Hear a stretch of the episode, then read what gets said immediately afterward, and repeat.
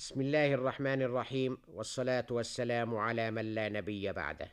مستمعي الكرام السلام عليكم ورحمة الله وبركاته. وبعد فهل تعلمون من قائل هذين البيتين منذ خمسة عشر قرنا من الزمان؟ إني تفرست فيك الخير أعرفه والله يعلم أما خانني البصر أنت النبي ومن يحرم شفاعته يوم الحساب. فقد أزرى به القدر. إنهما لعبد الله بن رواحة رضوان الله عليه يخاطب رسول الله صلى الله عليه وسلم. ومن هذين البيتين نعرف مقدار حبه إياه وتقديره لمكانته كرسول الإنسانية وشفيع للناس يوم لا شفيع سواه.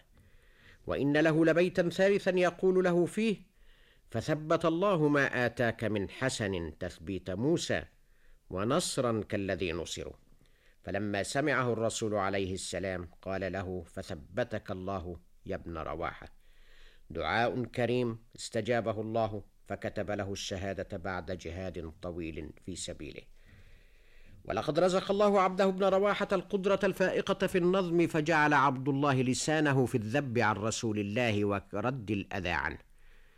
ومن ثم استثني هو وحسان بن ثابت من طائفة الشعراء الذين يقولون ما لا يفعلون. والذين يتبعهم الغاوون.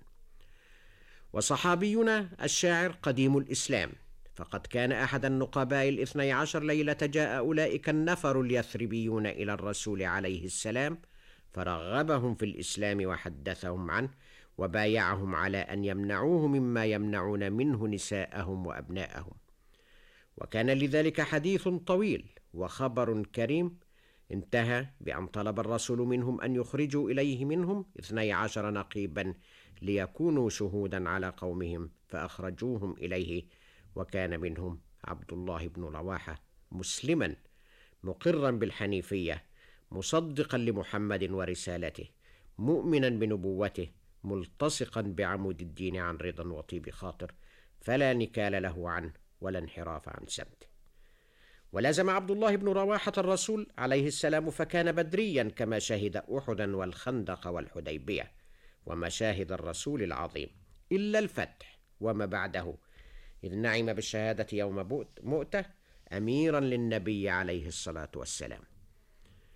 وإن الرسول لا يبعثه بشيرا يوم بدر إلى أهل العالية في المدينة بما فتح الله جل جلاله على المؤمنين. وكيف هلك أقطاب قريش وملأها فأثار ذلك حفيظة كعب بن الأشرف حتى لا يقول لئن كان محمد أصاب هؤلاء القوم يعني القرشيين يوم بدر فلبطن الأرض خير من ظهرها. يقول ابن الأشرف هذا القول لا حبا في من هلك من كفار قريش ولكن حقدا على الإسلام ورسوله وكراهية للدين أن ينتصر وعلى الباغي تدور الدوائر. وإن عبد الله بن رواحة ليغضب لما نال زينب بنت الرسول عليه السلام يوم أرادت اللحاق بأبيها فتربص لها الشرك يريد ردها. وروعها أحد المشركين حتى طرحت ذا بطنها فقال ابن رواحة يخاطب أبا سفيان. فأبلغ أبا سفيان إما لقيته لئن كنت لم تخلص سجودا وتسلمي فأبشر بخزي في الحياة معجل وسربال قار خالدا في جهنم. ويدرك الرسول عليه السلام أي رجل هذا عبد الله بن رواحة حتى لا يستعمل على قسمة ثمار خيبر فكان كما قالوا يعدل على أهلها. ثم كان الخروج إلى مؤتة ومؤتة وحدها يوم ضخم في أيام الإسلام سنة ثمان للهجرة.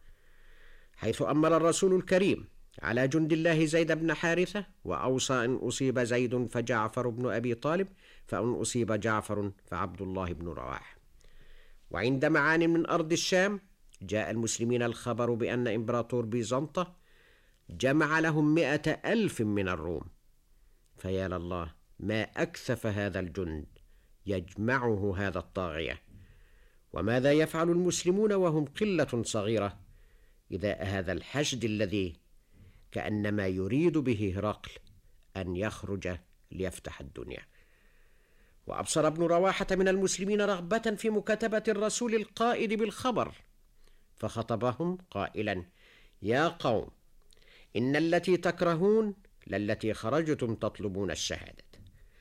وما يقاتل الناس بعدد ولا قوة ولا كثرة وما نقاتلهم إلا بهذا الدين الذي أكرمنا الله به.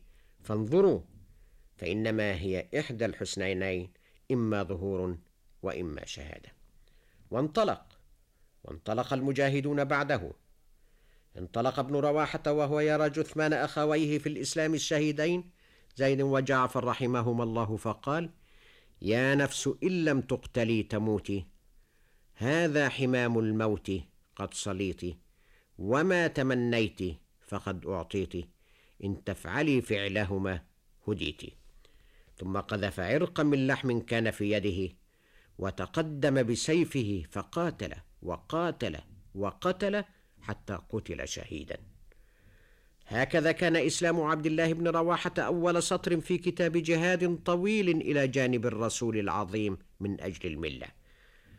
وهذا هو عبد الله بن رواحة الذي طعن يوم مؤتة فتفجر دمه فاستقبله بيده ودلك به وجهه وظل يقاتل حتى وقع بين صفي المؤمنين والكافرين.